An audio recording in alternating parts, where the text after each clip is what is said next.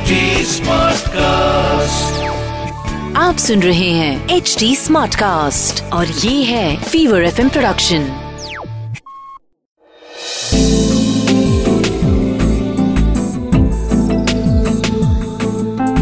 एक अधूरी कहानी।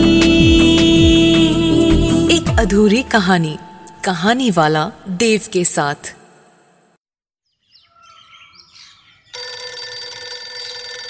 निखिल को सवेरे से माँ समझा समझा के थक चुकी थी। अब तो वो माँ का फ़ोन भी नहीं उठा रहा था। हर साल की तरह इस साल भी उसके दोस्त उसे बुला बुला के चले गए थे। लेकिन निखिल होली खेलने निकला ही नहीं। हर साल यही होता है। पता नहीं निखिल को क्या दिक्कत है रंगों से। वो हमेशा होली के दिन अपने आप को कमरे में बंद कर लेता है और अगली सुबह तक निकलता ही नहीं है। हर साल तो अजय छुट्टी लेकर होली पे घर चला जाता था, लेकिन इस साल उसे छुट्टी नहीं मिली। उसका मूड थोड़ा खराब था, क्योंकि होली पे निखिल अपने आप को कमरे में बंद रखता है, ये वो जानता था। अजय ने पहले ही सोच लिया था कि वो घर में रंग मंग छुपा के रख देगा, और निखिल के कमरे की चाबी उसके पास थी ही। सुबह सुबह उठते ही चुपचाप निखिल के कमरे में घुस के उसे रंग लगा देगा, उसकी हिचकिचाहट भी दूर होगी और वो खुल भी जाएगा थोड़ा थोड़ा अजय ने जैसा जैसा सोचा था, सब वैसा वैसा ही हो रहा था। निखिल जब बाथरूम गया तो अजय ने उसके कमरे की चाबी चेक कर ली। अब बस पूरा दिन निकल ही चुका था। रात कट जाए तो बस, निखिल को सवेरे सवेरे रंग लगा देना है। फिर तो एक एक करके सारे दोस्त आएँगे ही, होली भी खेली जाएगी अजय अपने कमरे में था और निखिल बाहर हॉल में टीवी देख रहा था। अजय ने अपना बिस्तर वगैरह ठीक करके हॉल की ओर बिना मुड़े, बिना देखे ही कहा अच्छा निखिल भाई, मैं सोने जा रहा हूँ। तू टीवी बंद करके सोना और हाँ हैप्पी हो। अपनी बात खत्म कर पाए, इसके पहले ही अजय की आवाज़ घबराहट के मारे उसकी हलक में अटक के रह गई, क्योंकि वो निखिल को हैप्पी होली कहने के लिए जैसे ही पलटा तो निखिल उसके कमरे में उसके सामने बड़ी बड़ी आँखों से उसे घूरता हुआ बिना पलक झपकाए उसकी ओर ताक रहा था। और पीछे टीवी चलते चलते बंद हो गया। अजय जैसे एक पल को नींद से जागा और निखिल को देख के बोला, अबे डरा दिया ना तूने मुझे? होली के पहले चढ़ा ली क्या? और इतनी दूर से टीवी रिमोट से बंद करके मुझे डरा रहा है? 1990 है बेटे, अब ये बहुत कॉमन है। अब चुपचाप जाके सो जा और कल होली के लिए तैयार रहियो। इतना कह के अजय ने निखिल को कमरे से बाहर निकाला।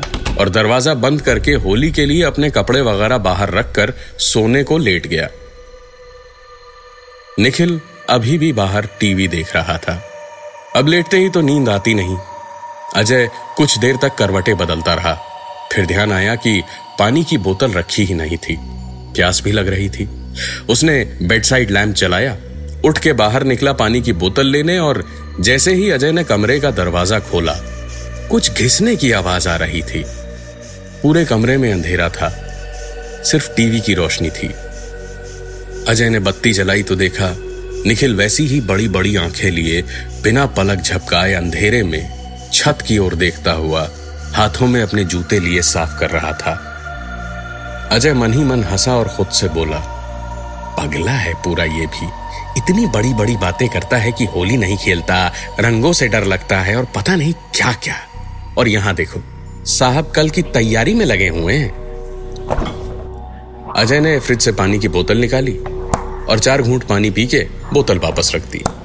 लेकिन जैसे ही अजय ने फ्रिज बंद किया, वो एक बार फिर से चौंक उठा, क्योंकि उसके ठीक पीछे पलटते ही उसने देखा निखिल वैसी ही भूतिया शक्ल लिए उसके सामने खड़ा था। अब अजय चिल्लाया, ठीक है मेरे बाप, नहीं खेलनी तेरे साथ मुझे होली। ये बकवास नौटंकी बंद कर और मुझे सुकून से सोने दे।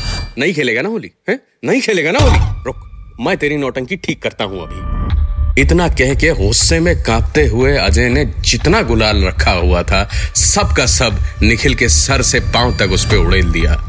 अजय गुस्से में रूम में घुसा, दरवाज़ा अंदर से बंद किया और कुछ ही देर में सो गया। नींद गहरी थी और सीधे अलार्म की आवाज़ से ही खुली। नींद खुली तो कमरे में एक अजीब सी सड़ी सड़ी बदबू थी। उससे ज़्यादा चिंता की बात अजय को यह लग रही थी कि जमानों बाद ऐसा हुआ कि उसकी नींद अलार्म बजने से पहले नहीं खुली थी। हमेशा से छह बजे का अलार्म लगा होता था और नींद अजय की ठीक पाँच पैंतालीस पे खुल जाती थी। लेकिन शायद आज थकावट थी। कि आज अलार्म बजने से पहले नींद खुल गई। अरे, ये क्या? अभी तो रात के तीन बज रहे हैं। बाहर गुप अंधेरा था। अंदर कमरे में सिर्फ़ घड़ी के रेडियम वाले कांटे चमक रहे थे। और अजय समझ नहीं पा रहा था कि उसका सालों से लगा हुआ छह बजे का अलार्म आज तीन बजे कैसे बज गया। तभी उसने महसूस किया, कोई पास बैठा साँसें ले रहा था। झट से एक बार फिर से बेडलैम्प जलाई तो देखा पैरों के पास निखिल बैठा था। आँखें अभी भी वैसी ही बड़ी बड़ी खुली हुई थी और अब उसकी आँखों में काली काली पुतलियाँ नहीं थी, बल्कि पथराई हुई आँखें थी। और वो बदबू जो पूरे कमरे में भरी हुई थी, वो निखिल से आ रही थी। निखिल के सड़ने की बदबू। अजय की सांस डर के मारे फूल रही थी। उसका गला सूख रहा था और पसीना उसके माथे से दौड़ता हुआ चेहरे से लड़खड़ाते हुए सीधे गर्दन पे गिर रहा था। और अब निखिल के चेहरे पे एक हल्की सी मुस्कुराहट धीरे धीरे एक कान से दूसरे कान तक चौड़ी हो रही थी। अजय कुछ बोले, सोचे या करे, इससे पहले निखिल ने बिना हिले डुले उसे एक पानी की बोतल दी और बोलना शुरू किया। मुझे होली खेलना बहुत पसंद था। हर साल होली के लिए पुराने कपड़ों को सिलकर कोई ना कोई मज़ेदार कॉस्ट्यूम बनाता था। बहुत छोटा था मैं। जब एक बार होली पे ही सारे दोस्त मेरा बड़ा मज़ाक उड़ा रहे थे। पूरे मोहल्ले के बच्चे मेरे नए जूतों को लेकर बहुत उल्टा सुलटा कह रहे थे। मैं भी क्या करता? बच्चा था। गुस्सा आ गया। किसी पिक्चर में देखा था कि चूहे मारने की दवा बड़ी तेज जहरीली होती है। सबके लिए जो मिठाइयाँ माँ ने बनाई थी, उसमें चूहे मारने की दवा मिला दी। उसके बाद कभी किसी ने मेरे जूतों का तो क्या किसी चीज़ का मज़ाक नहीं उड़ाया। लेकिन हर होली पे मैंने ऐसा क्यों किया, इसका जवाब मांगने आते हैं कि बचपन के मज़ाक के लिए मैंने ऐसा क्यों किया। कभी जवाब समझ में नहीं आता था तो मैं अपने कमरे में छुप जाता था। स्कूल कॉलेज में परिवार से भरे घर में उनसे बचना आसान था। पर पिछले साल जब से नौकरी शुरू की यहाँ रहने आया हाँ, छुट्टी नहीं मिली। तो होली पे खुद को कमरे में बंद तो कर लिया था मैंने। लेकिन भूल गया था कि मौत के बाद कोई दीवार या दरवाज़ा आपको रोक नहीं सकता। बस उसी के बाद से समझ नहीं पा रहा हूँ। मैं हूँ भी या नहीं?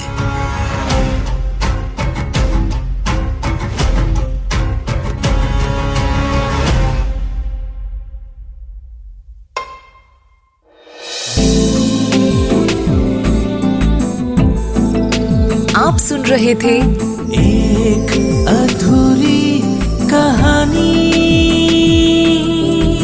कहानी वाला देव के साथ प्रेजेंटेड बाय फीवर नेटवर्क